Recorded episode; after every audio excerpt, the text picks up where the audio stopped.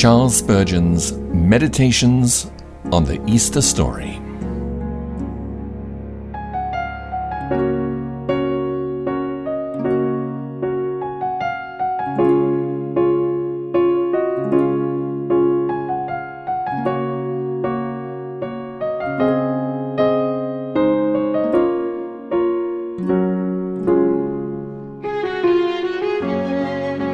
And he went a little farther fell on his face and prayed.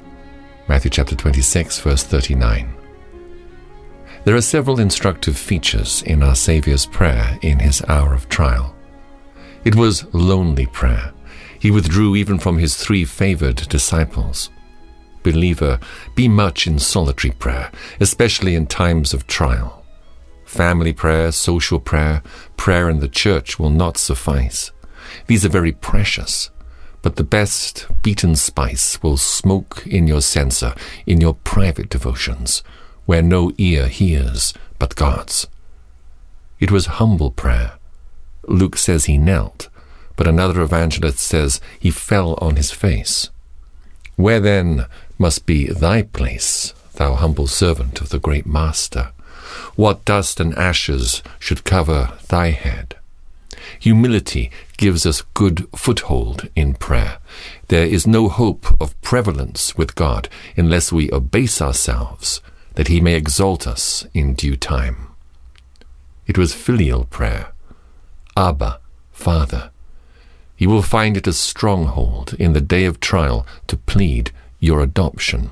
You have no rights as a subject. You have forfeited them by your treason, but nothing can forfeit a child's right to a father's protection. Be not afraid to say, My father, hear my cry. Observe that it was persevering prayer. He prayed three times. Cease not until you prevail. Be as the importunate widow whose continual coming earned what her first supplication could not win.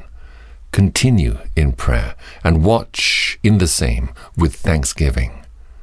Lastly, it was the prayer of resignation. Nevertheless, not as I will, but as thou wilt. Yield, and God yields. Let it be as God wills, and God will determine for the best. Be thou content to leave thy prayer in His hands, who knows when to give, and how to give, and what to give, and what to withhold. So, pleading earnestly, importunately, yet with humility and resignation, thou shalt surely prevail.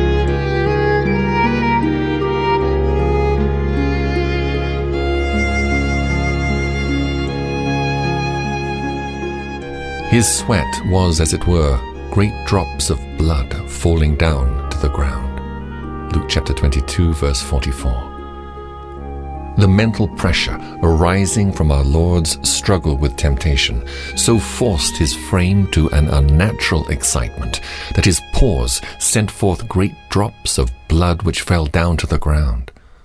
This proves how tremendous must have been the weight of sin when it was able to crush the Saviour so that he distilled great drops of blood. This demonstrates the mighty power of his love. It is a very pretty observation of old Isaac Ambrose that the gum which exudes from the tree without cutting is always the best. This precious camphire tree yielded most sweet spices when it was wounded under the knotty whips, and when it was pierced by the nails on the cross. But see, it giveth forth its best spice when there is no whip, no nail, no wound. This sets forth the voluntariness of Christ's sufferings, since without a lance the blood flowed freely. No need to put on the leech or apply the knife. It flows spontaneously. No need for the rulers to cry, Spring up, O well. Of itself it flows in crimson torrents.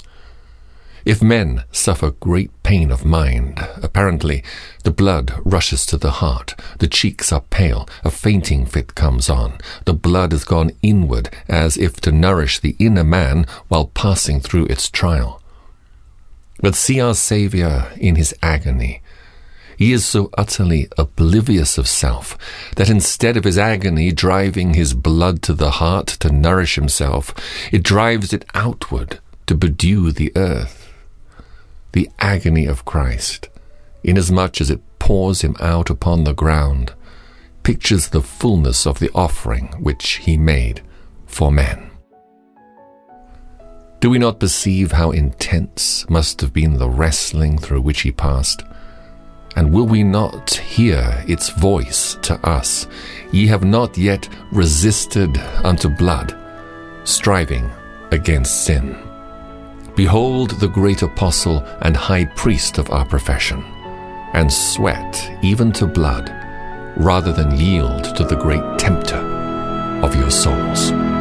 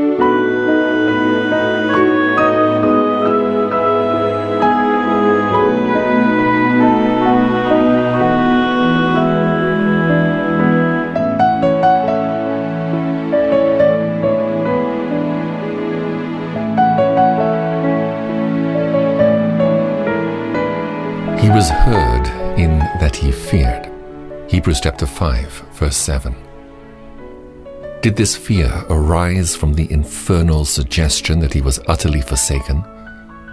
There may be sterner trials than this, but surely it is one of the worst to be utterly forsaken. See, said Satan, Thou hast a friend nowhere. Thy father hath shut up the bowels of his compassion against thee. Not an angel in his courts will stretch out his hand to help thee. All heaven is alienated from thee. Thou art left alone. See the companions with whom thou hast taken sweet counsel. What are they worth? Son of Mary, See there thy brother James, see there thy loved disciple John, and thy bold apostle Peter, how the cowards sleep when thou art in thy sufferings. Lo, thou hast no friend left in heaven or in earth. All hell is against thee. I have stirred up mine infernal den. I have sent my missives throughout all regions, summoning every prince of darkness to set upon thee this night and we will spare no arrows. We will use all our infernal might to overwhelm thee. And what wilt thou do, thou solitary one? It may be this was the temptation. We think it was. Because the appearance of an angel unto him, strengthening him, removed that fear. He was heard in that he feared. He was no more alone, but heaven was with him. It may be that this is the reason of his coming three times to his disciples. As Hart puts it, backwards and forwards thrice he ran, as if he sought some help from man. He would see for himself whether it were really true that all men had forsaken him. He found them all asleep but perhaps he gained some faint comfort from the thought that they were sleeping not from treachery, but from sorrow. The spirit indeed was willing, but the flesh was weak. At any rate, he was heard in that he feared. Jesus was heard in his deepest woe. My soul, thou shalt be heard also.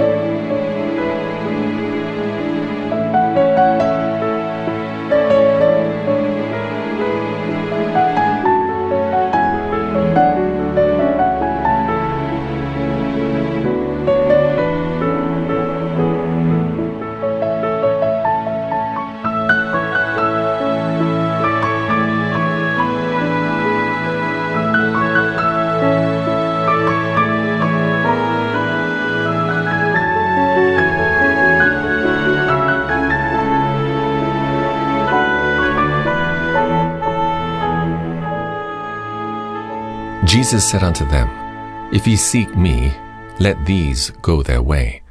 John chapter 18, verse 8. Mark, my soul, the care which Jesus manifested even in his hour of trial towards the sheep of his hand. The ruling passion is strong in death. He resigns himself to the enemy, but he interposes a word of power to set his disciples free. As to himself, like a sheep, before her shearers he is dumb, and opened not his mouth. But for his disciples' sake he speaks with almighty energy. Herein is love, constant, self forgetting, faithful love. But is there not far more here than is to be found upon the surface? Have we not the very soul and spirit of the atonement in these words? The Good Shepherd lays down his life for the sheep and pleads that they must therefore go free. The surety is bound, and justice demands that those for whom he stands a substitute should go their way. In the midst of Egypt's bondage, that voice rings as a word of power. Let these go their way. Out of the slavery of sin and Satan, the redeemed must come. In every cell of the dungeons of despair, the sound is echoed. Let these go their way and forth come despondency and much afraid. Satan hears the well known voice and lifts his foot from the neck of the fallen, and death hears it, and the grave opens her gates to let the dead arise.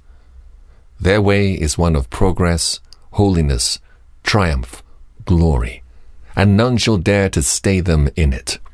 No lion shall be on their way, neither shall any ravenous beast go up thereon. The hind of the morning has drawn the cruel hunters upon himself, and now the most timid roes and hinds of the field may graze at perfect peace among the lilies of his loves. The thundercloud has burst over the cross of Calvary, and the pilgrims of Zion shall never be smitten by the bolts of vengeance. Come, my heart, rejoice in the immunity which thy Redeemer has secured thee, and bless his name all the day and every day.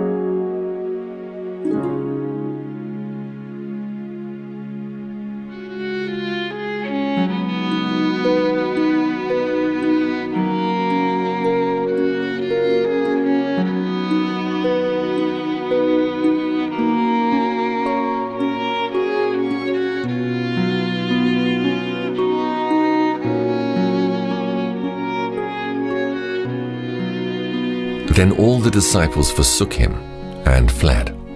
Matthew chapter 26, verse 56. He never deserted them, but they, in cowardly fear of their lives, fled from him in the very beginning of his sufferings. This is but one instructive instance of the frailty of all believers if left to themselves. They are but sheep at the best, and they flee when the wolf cometh. They had all been warned of the danger, and had promised to die rather than leave their master, and yet they were seized with sudden panic and took to their heels. It may be that I, at the opening of this day, have braced up my mind to bear a trial for the Lord's sake, and I imagine myself to be certain to exhibit perfect fidelity. But let me be very jealous of myself, lest, having the same evil heart of unbelief, I should depart from my Lord as the apostles did. It is one thing to promise, and quite another to perform. It would have been to their eternal honor to have stood at Jesus' side right manfully. They fled from honor. May I be kept from imitating them. Where else could they have been so safe as near their Master, who could presently call for twelve legions of angels? They fled from their true safety. O oh God, let me not play the fool also. Divine grace can make the coward brave. The smoking flax can flame forth like fire on the altar when the Lord wills it. These very apostles, who were timid as hares, grew to be bold as lions after the Spirit had descended upon them. And even so, the Holy Spirit can make my recreant spirit brave to confess my Lord and witness for his truth. What anguish must have filled the Saviour as he saw his friends so faithless. This was one bitter ingredient in his cup, but that cup is drained dry. Let me not put another drop in it. If I forsake my Lord, I shall crucify him afresh and put him to an open shame.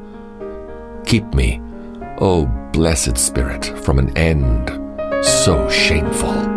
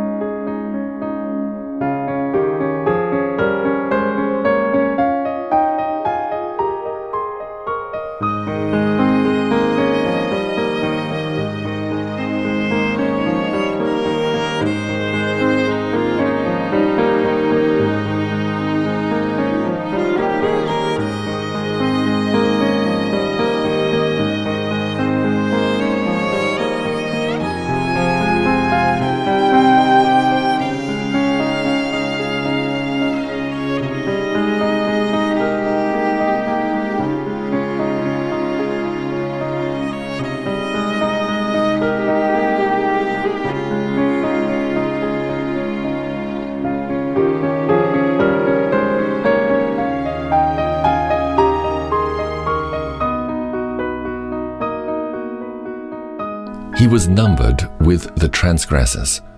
Isaiah chapter 53, verse 12.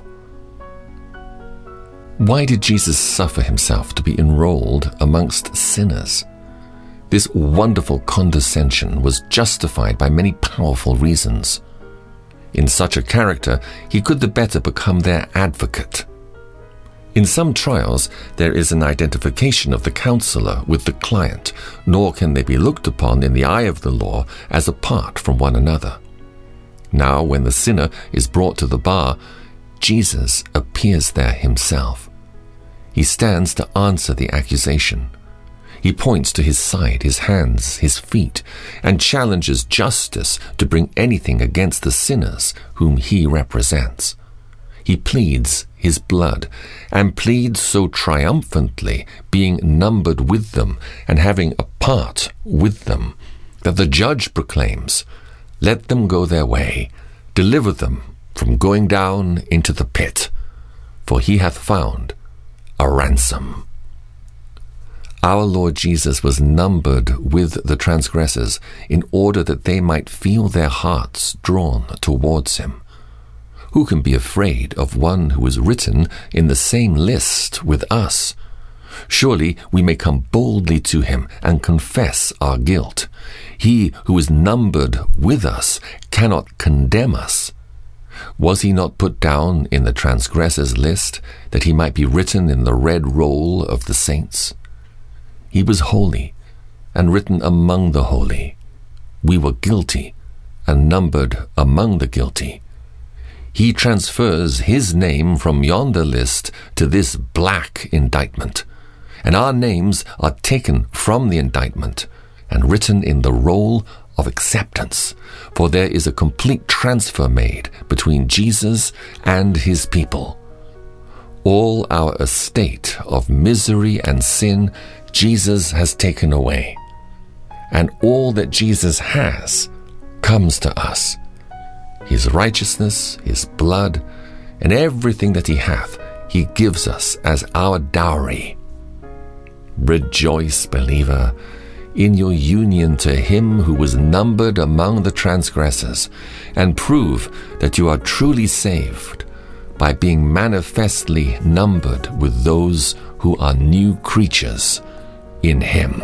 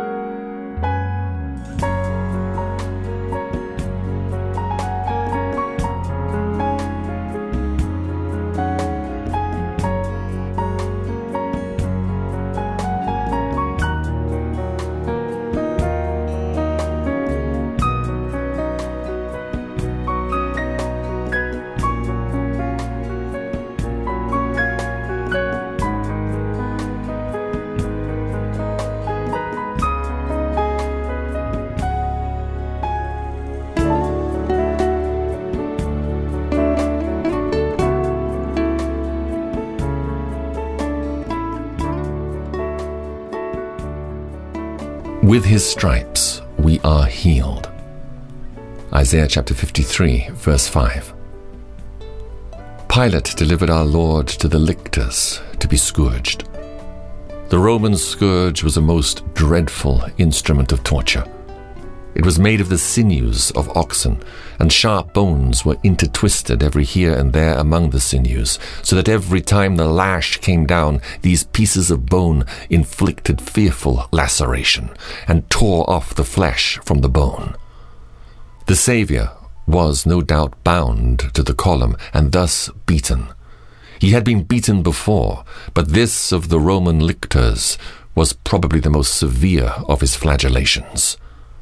My soul, stand here and weep over his poor, stricken body. Believer in Jesus, can you gaze upon him without tears as he stands before you, the mirror of agonizing love? He is at once fair as the lily for innocence, and red as the rose with the crimson of his own blood as we feel the sure and blessed healing which his stripes have wrought in us, does not our heart melt at once with love and grief? If ever we have loved our Lord Jesus, surely we must feel that affection glowing now within our bosoms. See how the patient Jesus stands, insulted in his lowest case. Sinners have bound the Almighty's hands and spit in their Creator's face. With thorns his temples, gored and gashed, send streams of blood from every part, his backs with knotted scourges lashed. But sharper scourges tear his heart. We would fain go to our chambers and weep. But since our business calls us away, We will first pray our beloved to print the image of his bleeding self upon the tablets of our hearts all the day, and at nightfall we will return to commune with him and sorrow that our sin should have cost him so dear.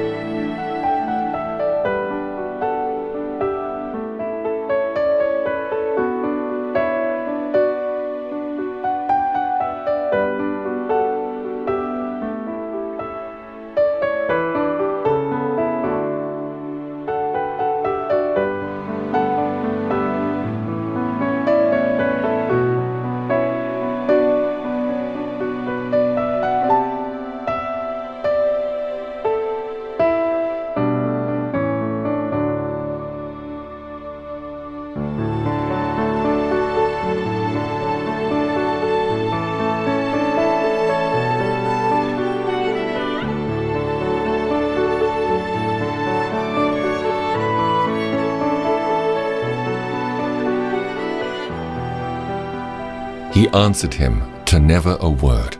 Matthew chapter 27, verse 14. He had never been slow of speech when he could bless the sons of men, but he would not say a single word for himself. Never man spake like this man, and never man was silent like him. Was this singular silence the index of his perfect self sacrifice? Did it show that he would not utter a word to stay the slaughter of his sacred person, which he had dedicated as an offering for us? Had he so entirely surrendered himself that he would not interfere in his own behalf, even in the minutest degree, but be bound and slain, an unstruggling, uncomplaining victim? Was this silence a type of the defenselessness of sin? Nothing can be said in palliation or excuse of human guilt. And therefore, he who bore its whole weight stood speechless before his judge. Is not patient silence the best reply to a gainsaying world? Calm endurance answers some questions infinitely more conclusively than the loftiest eloquence. The best apologists for Christianity in the early days were its martyrs. The anvil breaks a host of hammers by quietly bearing their blows. Did not the silent Lamb of God furnish us with a grand example of wisdom? Where every word was occasion for new blasphemy, it was the line of duty to afford no fuel for the flame of sin. The ambiguous, and the false, the unworthy, and mean will ere long overthrow and confute themselves, and therefore the true can afford to be quiet, and finds silence to be its wisdom. Evidently, our Lord, by his silence, furnished a remarkable fulfillment of prophecy. A long defense of himself would have been contrary to Isaiah's prediction. He is led as a lamb to the slaughter, and as a sheep before her shearers is dumb, so he openeth not his mouth. By his quiet, he conclusively proved himself to be the true Lamb of God. As such, we salute him this morning. Be with us, Jesus. And in the silence of our heart, let us hear the voice of thy love.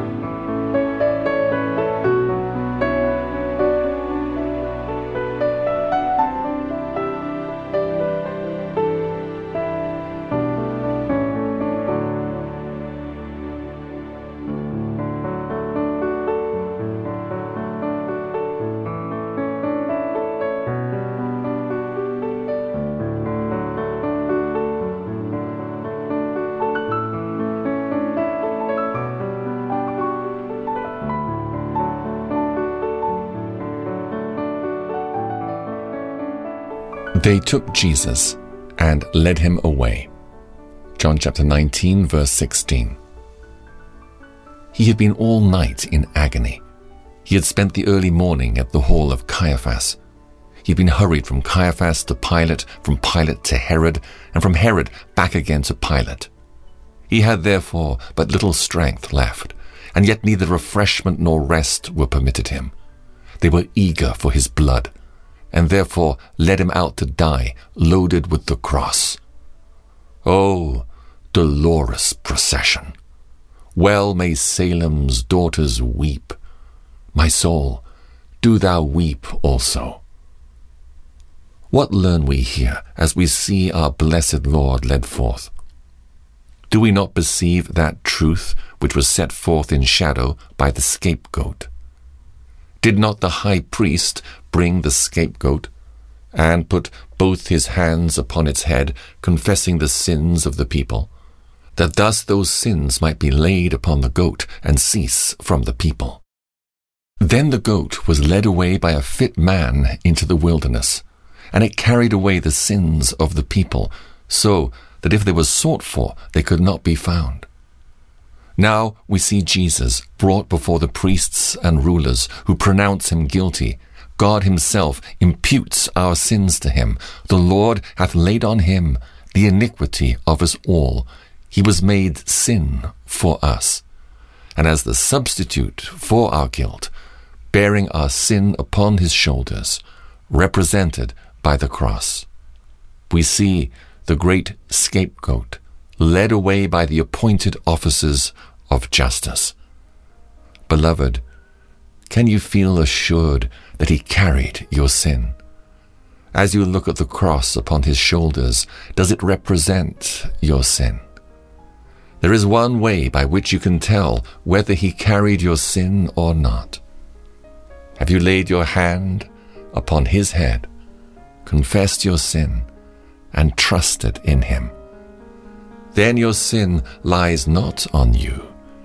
It has all been transferred by blessed imputation to Christ, and He bears it on His shoulder as a load heavier than the cross. Let not the picture vanish till you have rejoiced in your own deliverance and adored the loving Redeemer upon whom your iniquities were laid.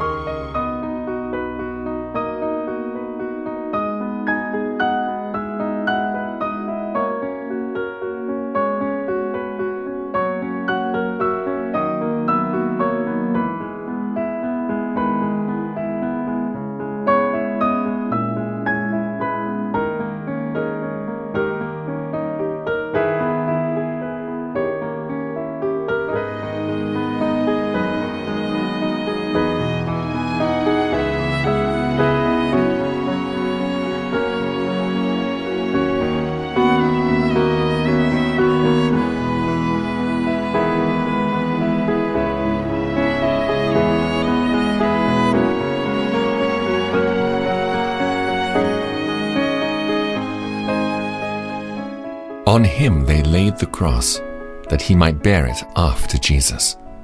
Luke chapter 23, verse 26.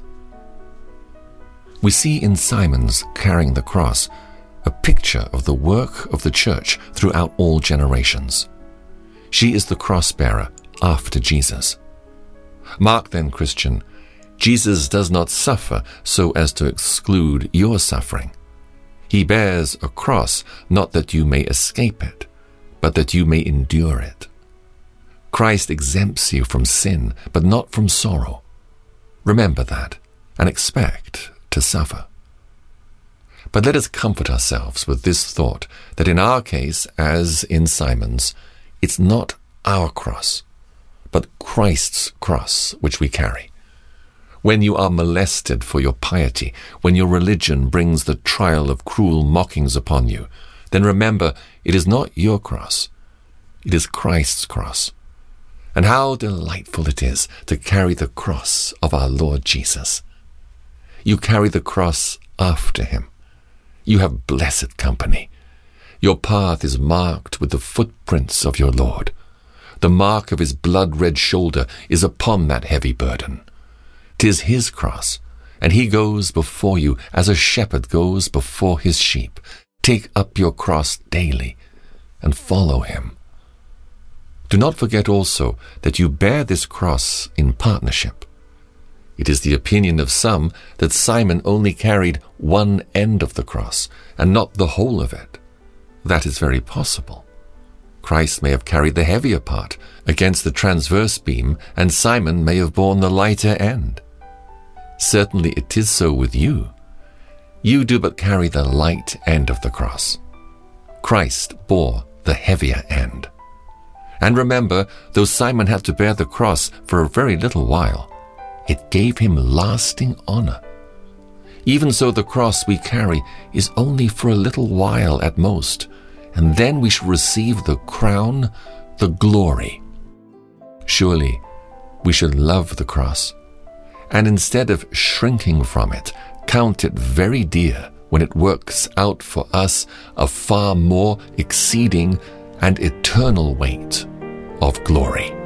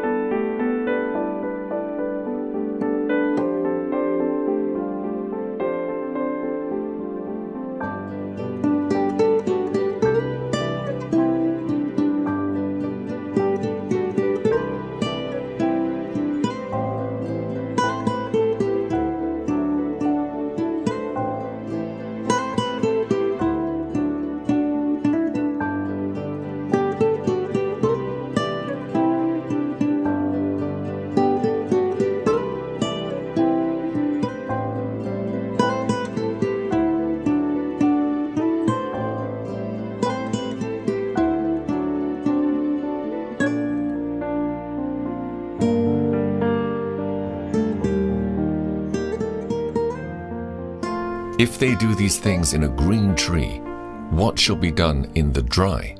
Luke chapter 23, verse 31.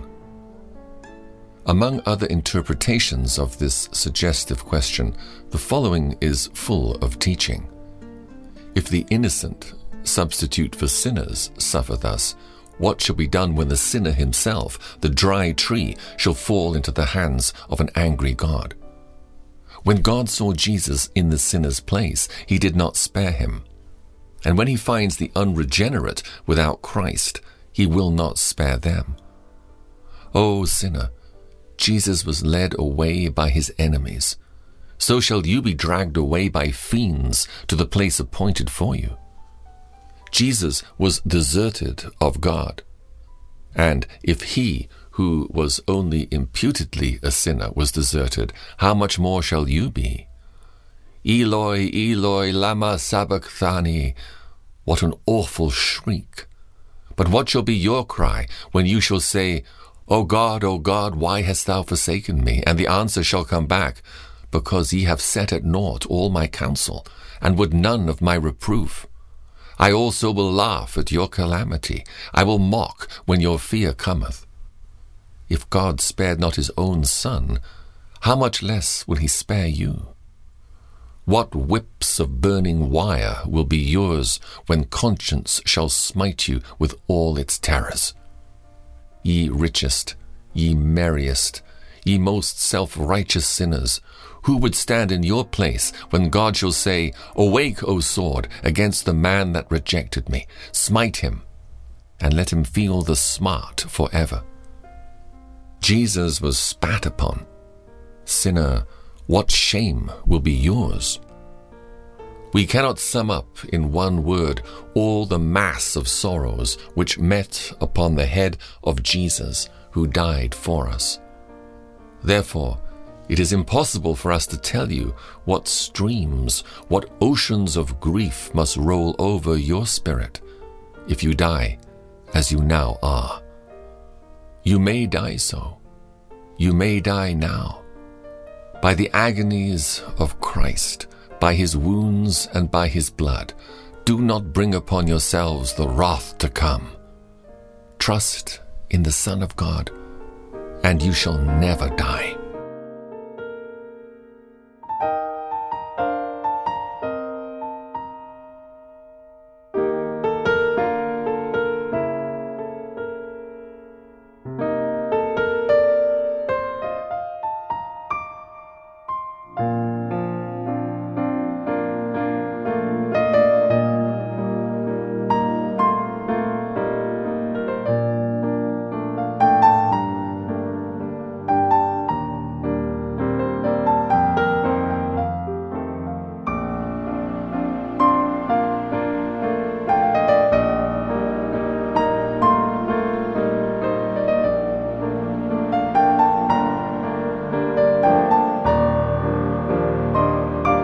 And there followed him a great company of people, and of women which also bewailed and lamented him.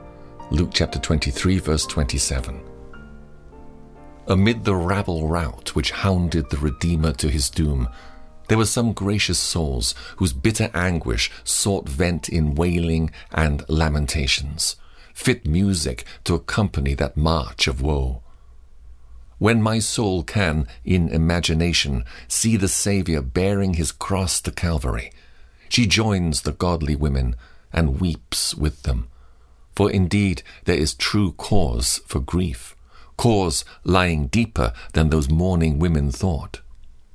They bewailed innocence maltreated, goodness persecuted, love bleeding, meekness about to die but my heart has a deeper and more bitter cause to mourn. My sins were the scourges which lacerated those blessed shoulders and crowned with thorn those bleeding brows. My sins cried, Crucify him, crucify him, and laid the cross upon his gracious shoulders. His being led forth to die is sorrow enough for one eternity, but my having been his murderer, is more, infinitely more grief than one poor fountain of tears can express. Why those women loved and wept, it were not hard to guess. But they could not have had greater reasons for love and grief than my heart has. Nain's widow saw her son restored, but I myself have been raised to newness of life. Peter's wife's mother was cured of the fever, but I of the greater plague of sin. Out of Magdalene seven devils were cast, but a whole legion out of me. Mary and Martha were favored with visits, but he dwells with me.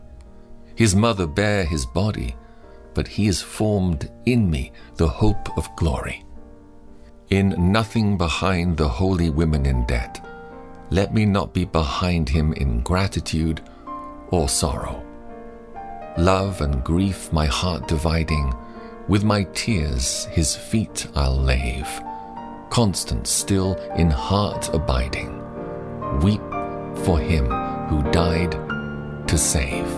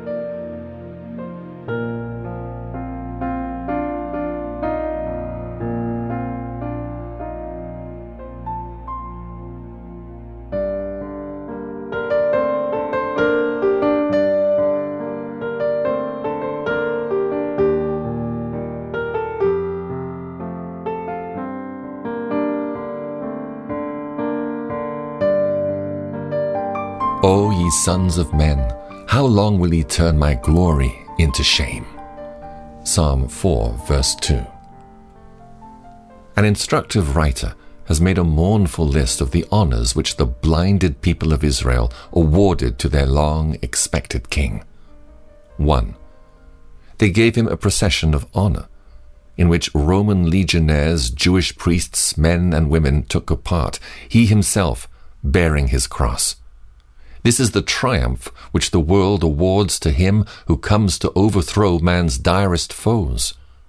Derisive shouts are his only acclamations, and cruel taunts his only paeans of praise. 2. They presented him with the wine of honor. Instead of a golden cup of generous wine, they offered him the criminal's stupefying death draught, which he refused, because he would preserve an uninjured taste, wherewith to the taste of death. And afterwards, when he cried, I thirst, they gave him vinegar mixed with gall, thrust to his mouth upon a sponge. O oh, wretched, detestable inhospitality to the king's son! 3. He was provided with a guard of honor, who showed their esteem of him by gambling over his garments, which they had seized as their booty. Such was the bodyguard of the adored of heaven, a quaternion of brutal gamblers. 4. A throne of honor was found for him upon the bloody tree. No easier place of rest would rebel men yield to their liege lord. The cross was, in fact, the full expression of the world's feeling towards him. There they seem to say, Thou Son of God.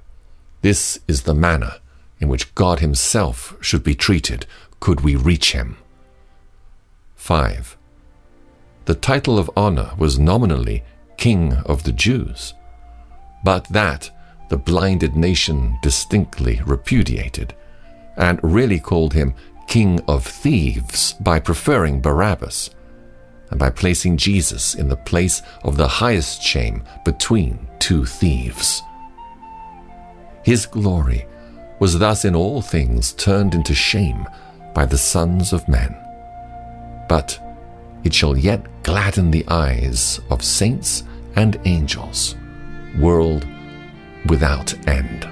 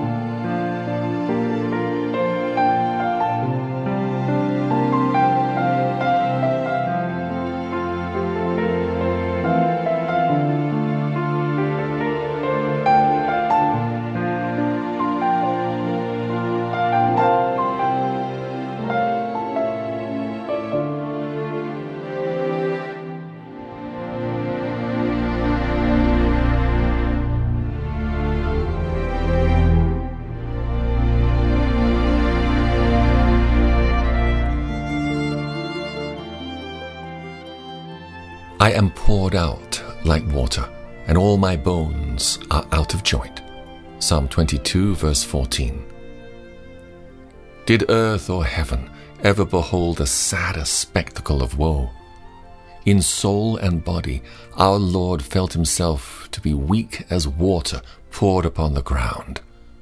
The placing of the cross in its socket had shaken him with great violence, had strained all the ligaments, pained every nerve, and more or less dislocated all his bones. Burdened with his own weight, the august sufferer felt the strain increasing every moment of those six long hours. His sense of faintness and general weakness were overpowering, while, to his own consciousness, he became nothing but a mass of misery and swooning sickness. When Daniel saw the great vision, he thus describes his sensations There remained no strength in me, for my vigor was turned into corruption, and I retained no strength. How much more faint must have been our greater prophet when he saw the dread vision of the wrath of God and felt it in his own soul. To us, sensations such as our Lord endured would have been insupportable, and kind unconsciousness would have come to our rescue. But in his case, he was wounded and felt the sword. He drained the cup and tasted every drop. O King of grief, a title strange yet true to thee of all kings only due.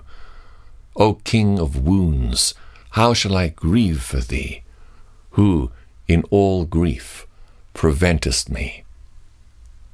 As we kneel before our now ascended Saviour's throne, let us remember well the way by which he prepared it as a throne of grace for us.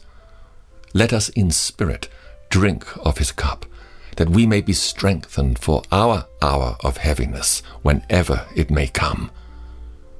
In his natural body, every member suffered, and so must it be in the spiritual. But as out of all his griefs and woes his body came forth uninjured to glory and power, even so shall his mystical body come through the furnace with not so much as the smell of fire upon it.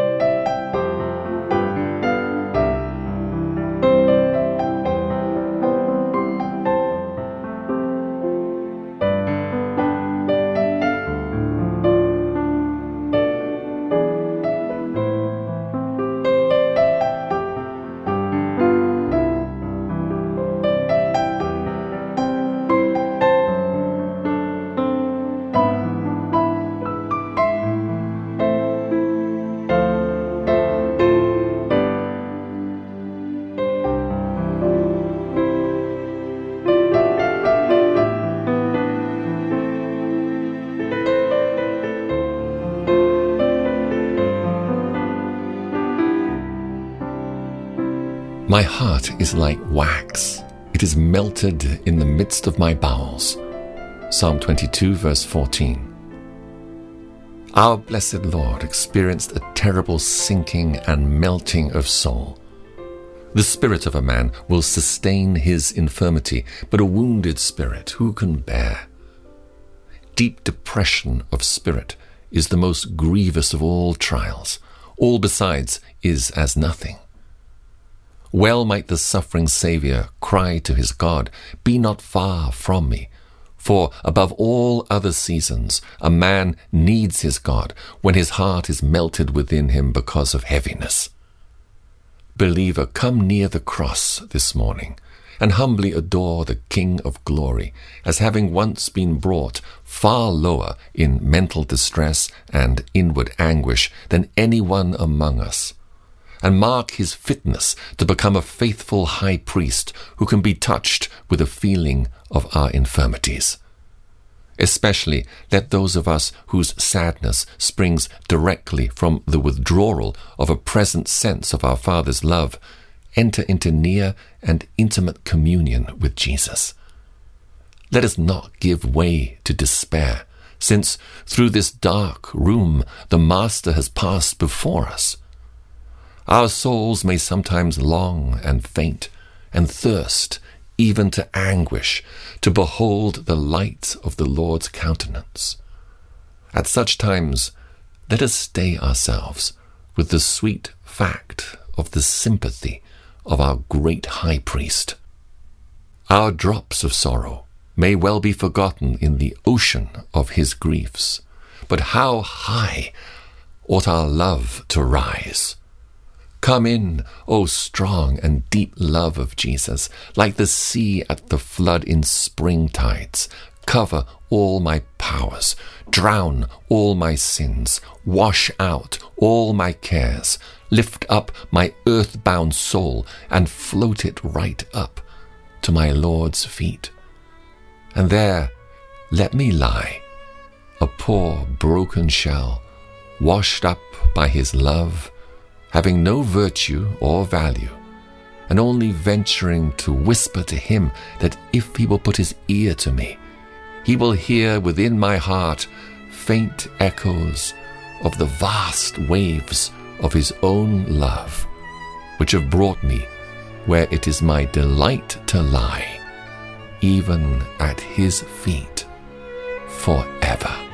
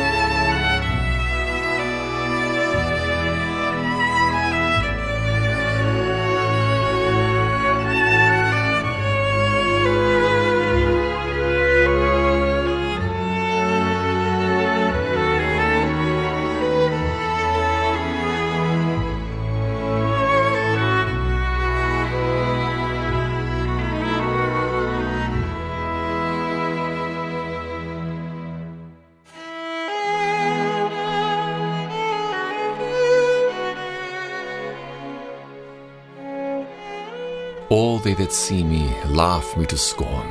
They shoot out the lip. They shake the head. Psalm 22, verse 7. Mockery was a great ingredient in our Lord's woe. Judas mocked him in the garden. The chief priests and scribes laughed him to scorn. Herod set him at naught. The servants and the soldiers jeered at him, and brutality insulted him. Pilate and his guards ridiculed his royalty, and on the tree all sorts of horrid jests and hideous taunts were hurled at him. Ridicule is always hard to bear, but when we are in intense pain, it is so heartless, so cruel, that it cuts us to the quick.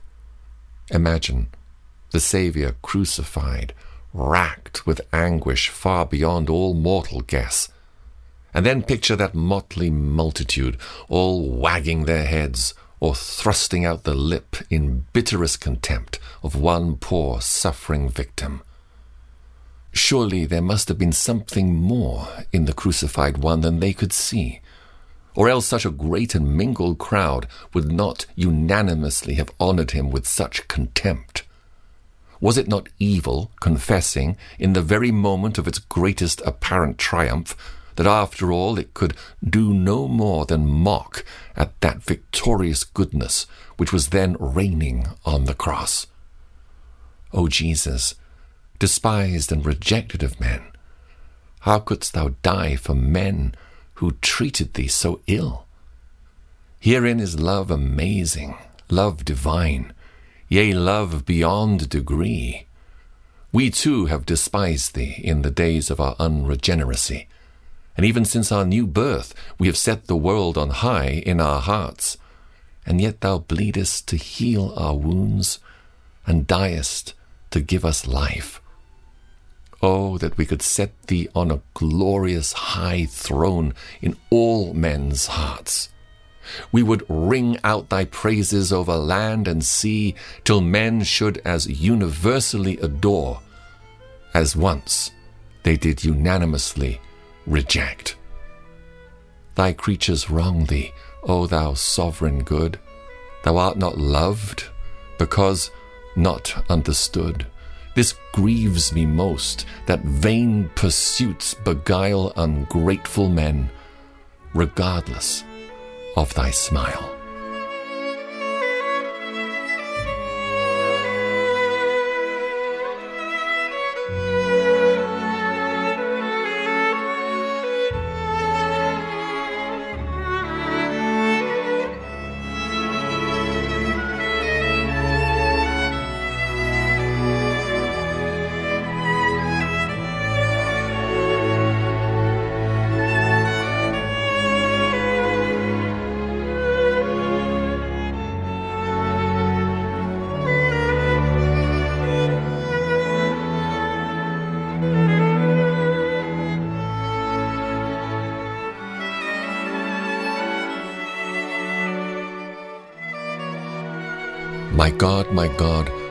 Why hast thou forsaken me?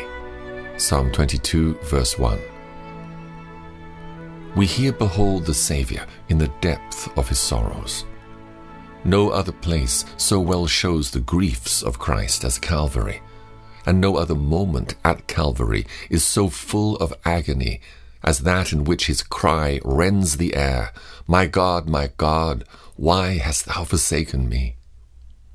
At this moment, physical weakness was united with acute mental torture from the shame and ignominy through which he had to pass. And to make his grief culminate with emphasis, he suffered spiritual agony surpassing all expression, resulting from the departure of his Father's presence. This was the black midnight of his horror. Then it was that he descended the abyss of suffering. No man can enter into the full meaning of these words. Some of us think at times we could cry, My God, my God, why hast thou forsaken me? There are seasons when the brightness of our Father's smile is eclipsed by clouds and darkness. But let us remember that God never does really forsake us. It is only a seeming forsaking with us. But in Christ's case, it was a real forsaking. We grieve at a little withdrawal of our Father's love, but the real turning away of God's face from His Son, who shall calculate how deep the agony which it caused Him? In our case, our cry is often dictated by unbelief. In His case, it was the utterance of a dreadful fact for God had really turned away from him for a season. O thou poor distressed soul, who once lived in the sunshine of God's face, but art now in darkness, remember that he has not really forsaken thee. God in the clouds is as much our God as when he shines forth in all the lustre of his grace. But since even the thought that he has forsaken us gives us agony, what must the woe of the Saviour have been when he exclaimed, My God, my God, why hast thou forsaken me?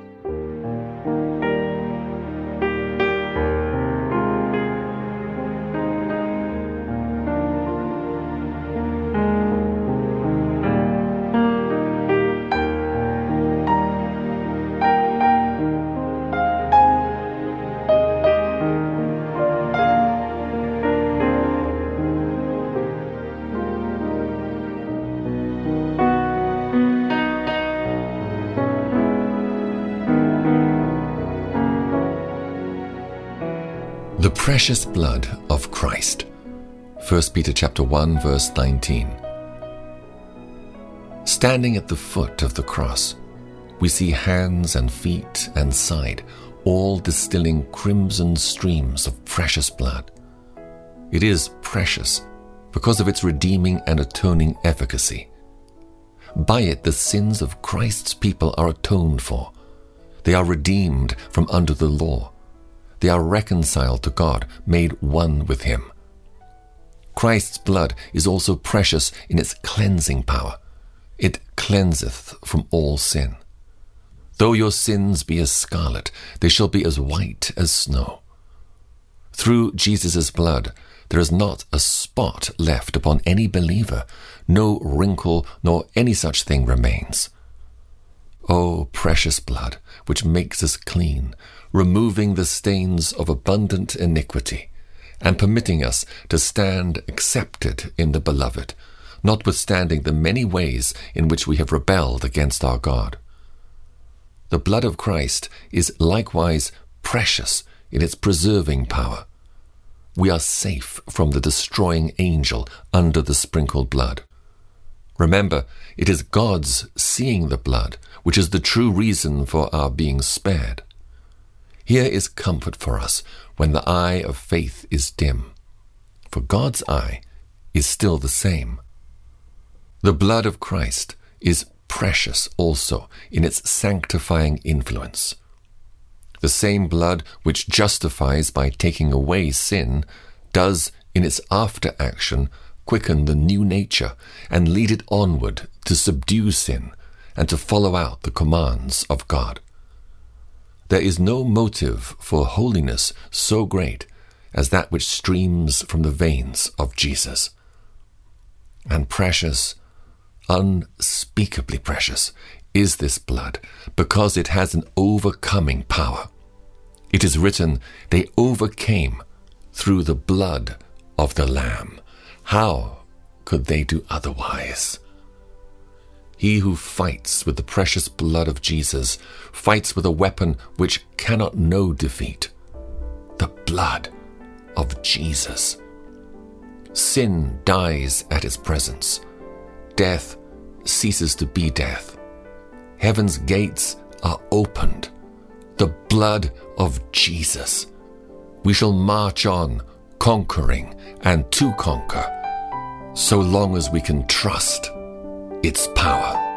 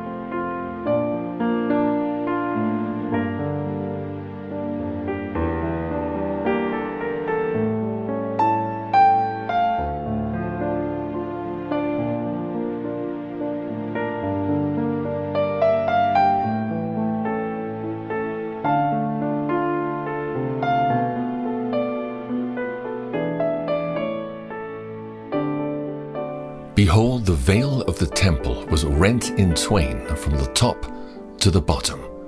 Matthew chapter 27, verse 51. No mean miracle was wrought in the rending of so strong and thick a veil.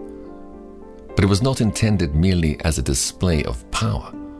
Many lessons were herein taught us. The old law of ordinances was put away, and like a worn out vesture, rent and laid aside. When Jesus died, the sacrifices were all finished, because all were fulfilled in him. And therefore the place of their presentation was marked with an evident token of decay. That rent also revealed all the hidden things of the old dispensation. The mercy seat could now be seen, and the glory of God gleamed forth above it. By the death of our Lord Jesus, we have a clear revelation of God. For he was not as Moses, who put a veil over his face. Life and immortality are now brought to light, and things which have been hidden since the foundation of the world are manifest in him. The annual ceremony of atonement was thus abolished. The atoning blood which was once every year sprinkled within the veil, was now offered once and for all by the high priest, and therefore the place of the symbolical rite was broken up. No blood or bullocks or of lambs is needed now, for Jesus has entered within the veil with his own blood. Hence, access to God is now permitted and is the privilege of every believer in Christ Jesus. There is no small space laid open through which we may peer at the mercy seat, but the rent reaches from the top to the bottom. We may come with boldness to the throne of the heavenly grace. Shall we err if we say that the opening of the Holy of Holies in this marvelous manner by our Lord's expiring cry was the type of the opening of the gates of paradise to all the saints by virtue of the Passion? Our bleeding Lord hath the key of heaven.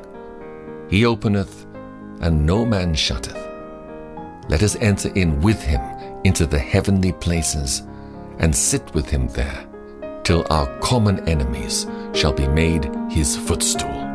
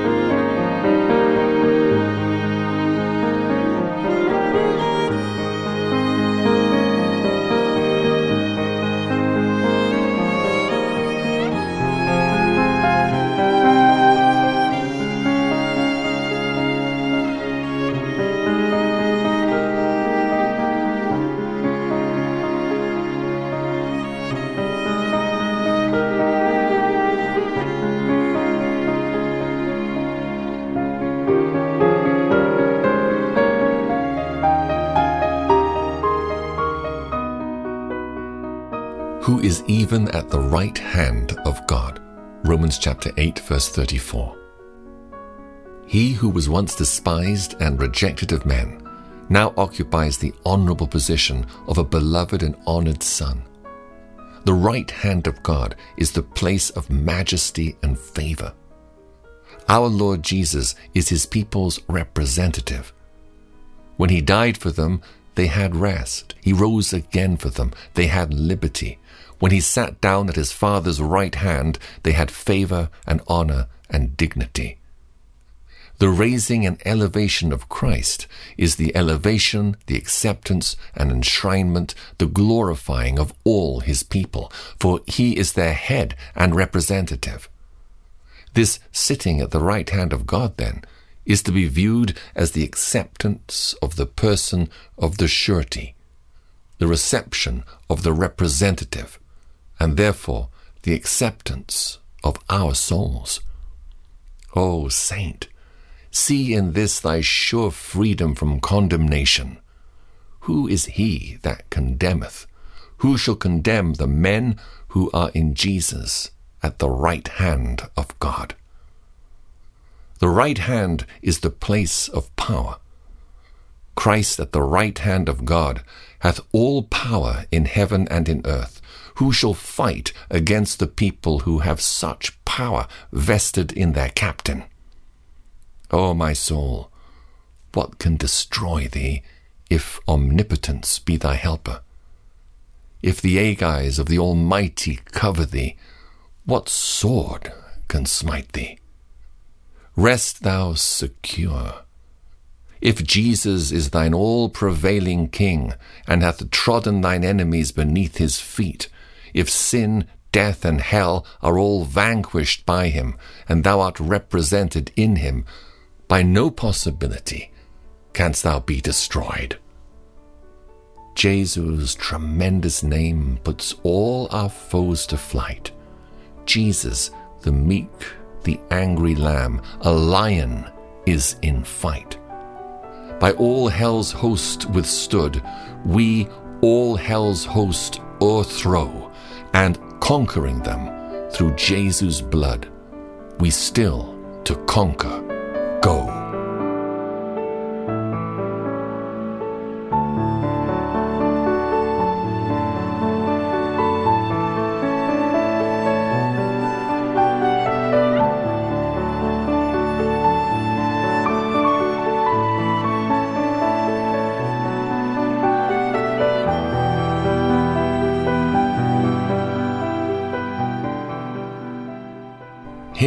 God exalted.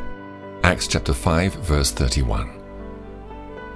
Jesus our Lord, once crucified, dead, and buried, now sits upon the throne of glory. The highest place that heaven affords is His by undisputed right. It is sweet to remember that the exaltation of Christ in heaven is a representative exaltation. He is exalted at the Father's right hand, and though as Jehovah he has eminent glories, in which finite creatures cannot share, yet as the mediator, the honors which Jesus wears in heaven are the heritage of all the saints. It is delightful to reflect how close is Christ's union with his people. We are actually one with him. We are members of his body, and his exaltation is our exaltation. He will give us to sit upon his throne even as he has overcome and is set down with his Father on his throne. He has a crown, and he gives us crowns too. He has a throne, but he's not content with having a throne to himself. On his right hand there must be his queen, arrayed in gold of Ophir. He cannot be glorified without his bride. Look up, believer, to Jesus now.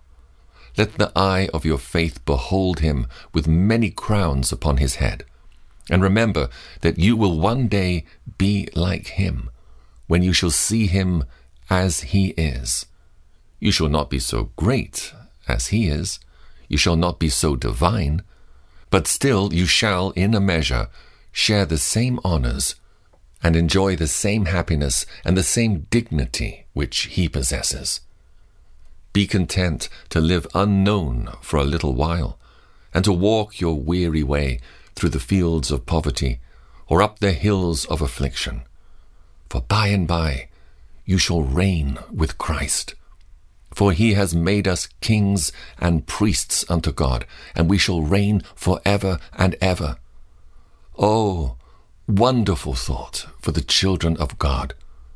We have Christ for our glorious representative in heaven's court now, and soon he will come and receive us to himself, to be with him there, to behold his glory, and to share his joy.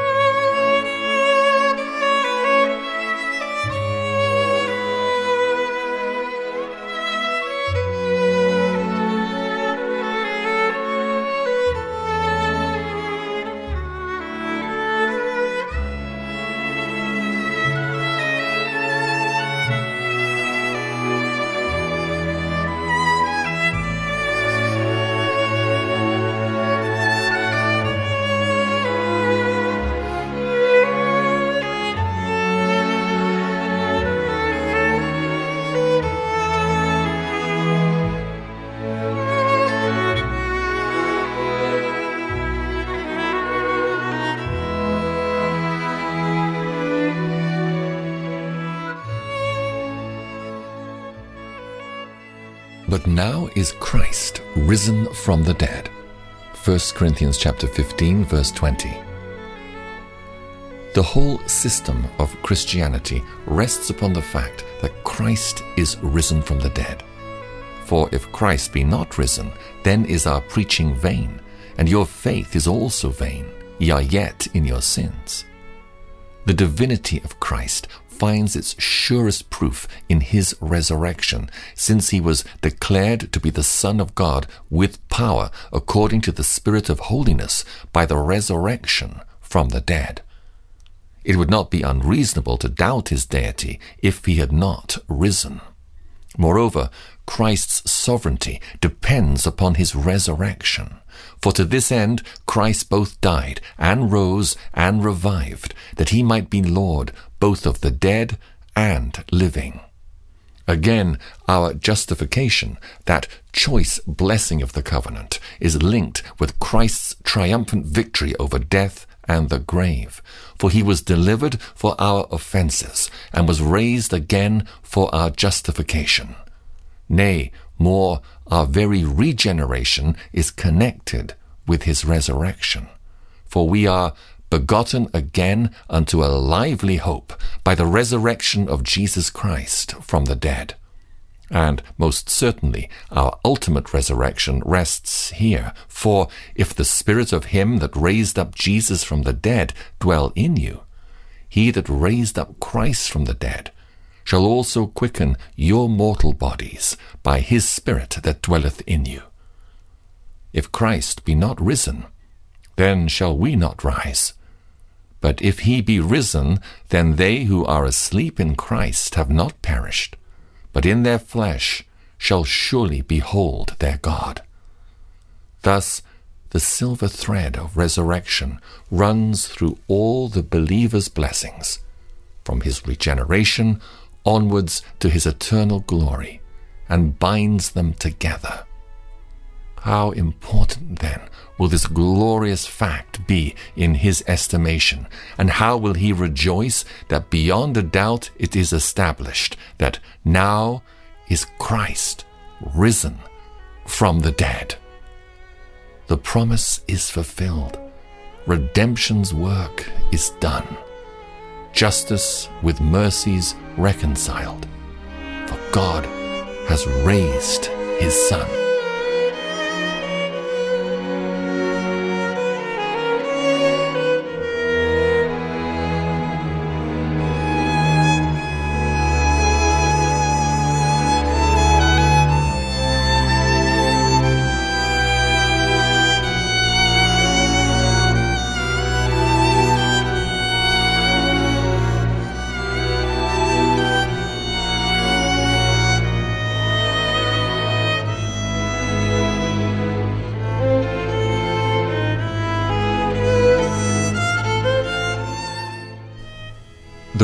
Readings in Meditations on the Easter Story were selected from Charles Spurgeon's Morning and Evening Daily Devotionals. They were read by Christopher Glynn, and the music was by Michael Dooley.